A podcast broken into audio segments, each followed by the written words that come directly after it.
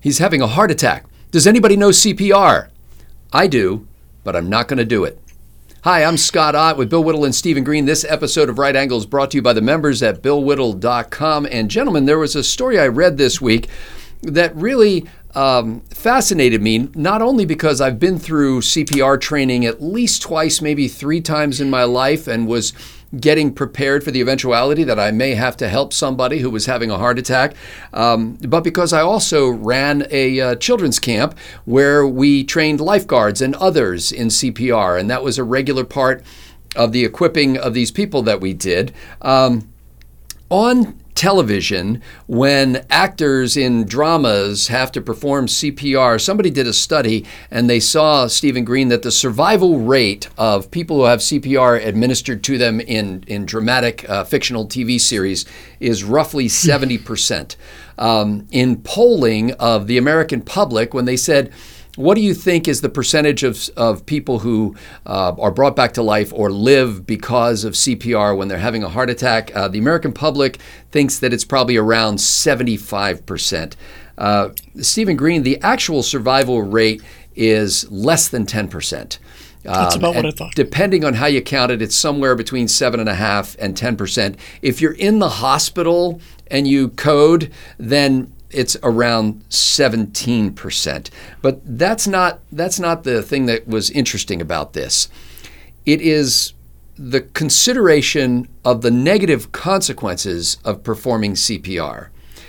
People who have CPR, uh, cardiopulmonary resuscitation, performed on them often wind up with broken ribs, oh, yeah. broken sternum, lacerated livers, pulmonary hemorrhaging, and other kinds of physical damage. Um, in addition, um, there is this weird phenomenon called CPR induced consciousness. In other words, somebody who's dying and then has somebody perform CPR on them, the blood flow that that generates kind of puts the body in this in between state where the person becomes conscious enough to experience the trauma of the event the compressions, the cracked ribs, needles going into them, la- yeah, tubes going into their larynx, and things like that, but don't recover. So I guess when I read this, I thought, okay, under what circumstances am I willing to step up and say, I know CPR? I, am going to try to do this. And this came out of a story that I saw where um, a dispatcher, a 911 dispatcher, uh, was ignored um, because an elderly woman at a senior living facility had gone into cardiac arrest, and the dispatcher told the employee to perform CPR, and the employee refused. It was an elderly person, and she said, "It's not."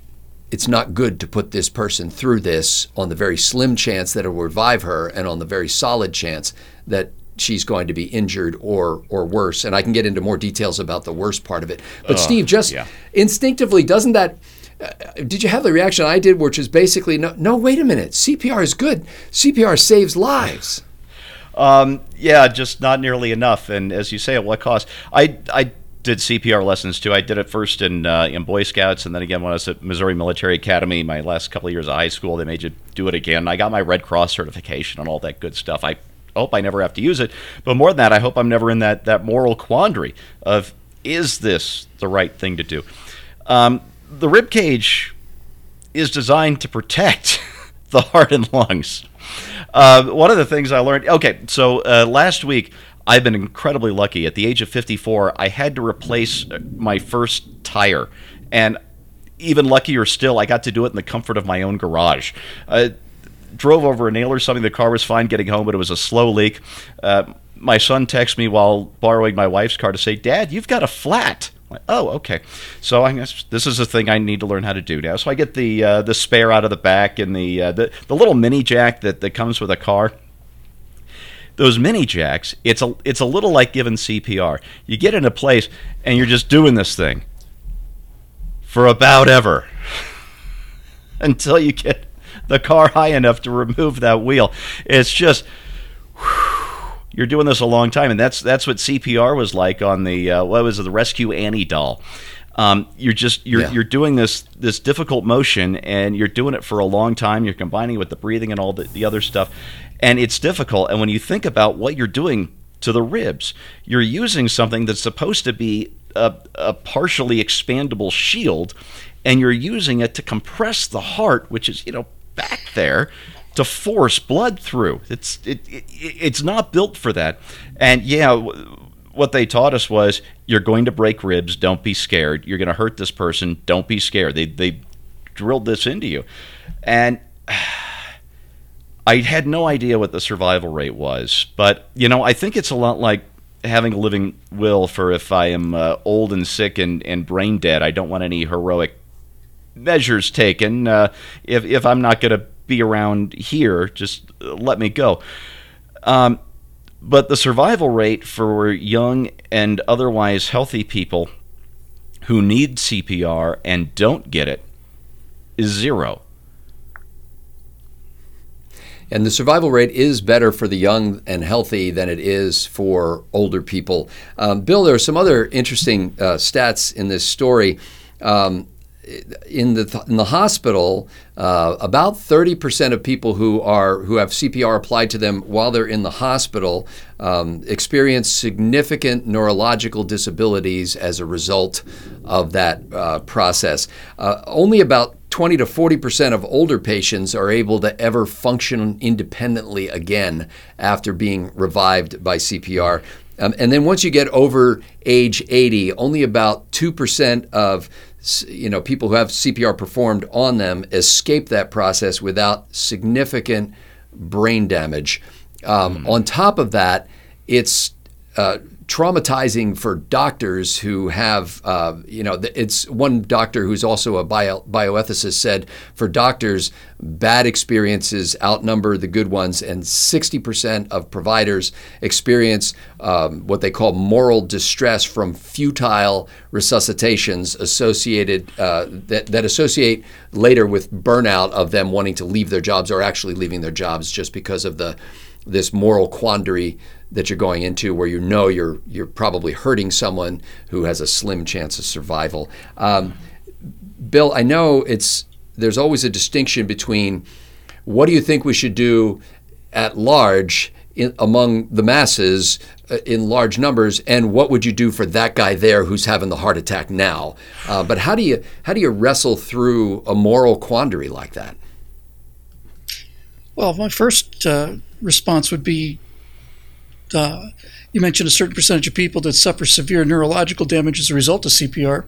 Um, my first thought on that was, well, it's probably not as bad as the neurological damage you're going to suffer if you die. Um, I would imagine that would be more severe neurological damage. Uh, where you so on some level, I think to get to some clarity on this, you have to understand that now we're talking about a world where there's no longer a good choice and a bad choice. There's a bad choice and a worse choice, and and this is this is very helpful in in in in avoiding being um, immobilized by some of the factors that you mentioned.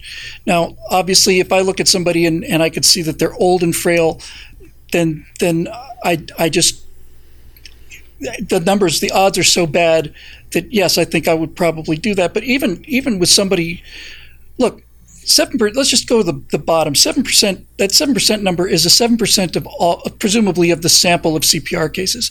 So it's about 150. That includes people who are cases. That oh, includes oh, people who are very sick. That includes people who are very old if you're if you're young and healthy or or relatively young and healthy, you got a better chance. So anyway, look, if if I'm if somebody's got a gun to my head and say we're we're either going to shoot you or we'll give you a seven percent chance that you might live, I'll say I'll take it.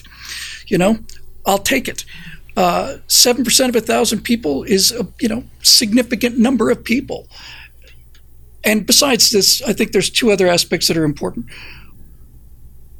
One of them is similar to the effect we talked about this a couple shows ago, where during the Blitz in England, um, the British were down in the subway tubes and getting the living daylights bombed out of them by the Germans. And um, Winston Churchill ordered that these anti aircraft guns be fired at these German bombers, even though they couldn't see them. They didn't hit anything. He just wanted the sound of them. He wanted the people down in the, in the, in the tubes to know that we were fighting back. And you could make the case that administering CPR does something along those lines, especially if it's a loved one. It de-traumatizes you, but just instead of just sitting there doing nothing, even if it's a false hope, it gives you the hope until the professionals arrive that you're accomplishing something. And in some some some number of cases, you actually are saving their lives. But to, to, to just stand there and watch somebody die when you have the ability to give them a seven percent chance of, of life, I think that's that alone, you know, uh, wins the case for me. Um, ultimately, I think the thing that I'm most interested in about this is I think that even if CPR did essentially zero survival, I'd still be in favor of it. And the reason I'd be in favor of it is I want to live in a society where individual citizens know how to take action in case of emergency and don't just stand there like a bunch of Eloi watching somebody just die. I want people to be trained, I want them to be proactive. I, not even trained in CPR. I want a citizenry that feels like it is up to them to make a difference in what has happened in this situation. My brother Steve was the first person on the scene of a, of a car that caught fire. He, he couldn't get in. He ran back to his car, got his crowbar, smashed the windows, pulled the guy out of there. That's the kind of people I want to I want to be around. And I saw a story not too long ago. I thought about doing for Right Angle a couple weeks ago, where they're training kids as young as six or seven to administer CPR, and I thought that's great. That's really good. I want seven year olds to be prepared for the fact that sometimes things can go wrong and to be prepared for the fact that you are not helpless in this world, that even when something terrible happens, you can take action. You're not just a spectator. And so it, all of these things in my mind completely outweigh the negatives. And the only part of it that, that I would qualify is in the case of somebody who is clearly not going to survive or yeah, no, just not going to survive. If I if I see a 90 year old man on the ground, and and you tell me that it's possible for him to through CPR to to, to regain enough consciousness to, to, to feel pain or realize what he's going through, yeah. then I'm out in that yeah, case. But I think that. anybody who looks like they have a chance is, deserves a chance.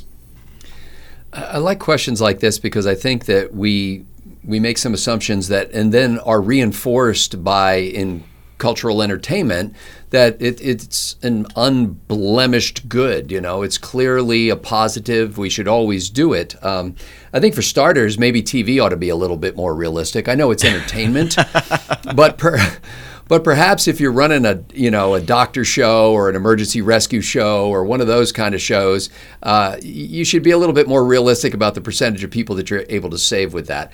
I, I also think that there's an age factor here. Clearly, I mean, if you pull somebody out of the pool who's 19 years old and uh, and and seems to be in cardiac arrest, uh, making the attempt on that person makes a whole lot more sense than it might if that person were 85 years old. Um, and so, and then you don't really even think, I mean, there's a tendency to want to go, oh, well, they're doctors uh, and nurses and they get paid to put up with that kind of crap. So they just need to suck it up and live through those moral distress episodes. And, but man, you know, that. we all have complaints about how hard our jobs are in various professions in this world, but can you imagine going to work on a daily basis and having situations where you're like, gee, did I do the right thing trying to save that person's life? Yeah. Or did I make it worse? Did we wind up, you know, with somebody who's in a worse situation? Um, and then finally, I, I think I need to deal with the ultimate question that nobody likes to talk about, and that is we die. We all die. We die of something and we don't know what that thing is that we're going to die of. Um, and uh, I, I, the best way I can talk about this, I think, is uh, with my friend Thelma, and this has been a number of years ago now. But uh, I first met Thelma when uh, she was a part of a church where I was a pastor, and she asked me to visit her grandson, who was in jail at the time. And Thelma and I became friends, and her grandson and I became friends too, although on the other side of the glass at the local county jail. And Thelma's passion, in addition to Jesus and you know what her involvement with the church, was square dancing. And I got a call one night that Thelma had gone on her weekly square dancing thing and had a heart attack while square dancing. Uh, I forgot to mention, Thelma was in her late 80s, maybe early 90s, and she had um, had a heart attack on the dance floor. Somebody, I don't know if it was a paramedic or somebody who was there, managed to perform CPR on her and got her heart going again. They brought in a life flight helicopter to wherever there was probably a local like volunteer fire company where they were having the square dance and they got her in the life flight helicopter and they flew her to the hospital in air, in during the flight she coded twice and they used the paddles and brought her back twice when I found her in the emergency room at the hospital, they had her strapped to a board with a brace around her neck, and she was non responsive, but she was alive. Um, after that, she was put into a nursing home where she spent the next six months of her life, um, not in a vegetative state, but just really not able to do almost anything. She was aware of people around her. She could communicate at a mild level, but then she eventually then died of something else. And I thought, if I'm Thelma, how do I want to go out? Moaning in a nursing home or square dancing? And I think it's the square dancing choice that appeals to me. I want my family at the funeral to be talking about how I went out doing something I loved and doing something that was frankly, you know, uh, beyond most people my age. And I think we've got to have a little bit of respect for death and the reality of it. And to say, you know, there are times when our, our desperate clinging to life on behalf of somebody else may not be what they need. Now, Thelma is with Jesus, and I'm jealous. But it would have been even better if she had dropped to the floor that night while square dancing and gone to be with Jesus right away than if well meaning people who were trained to do something had jumped in and tried to do it despite the fact that she was in her late 80s or early 90s. Um, I don't know that I would make the right decision. I love Thelma, and maybe I would have leaped to her aid had I been there. But I'd like to wrestle with that question before it happens and say, okay, what's the right thing to do? Maybe sitting down next to her, holding her hand, and praying with her as she quietly slips away would be better than pushing on her chest and trying to get her back. For Bill Whittle and Stephen Green, I'm Scott Ott. Thanks to the members at BillWhittle.com for making Right Angle possible.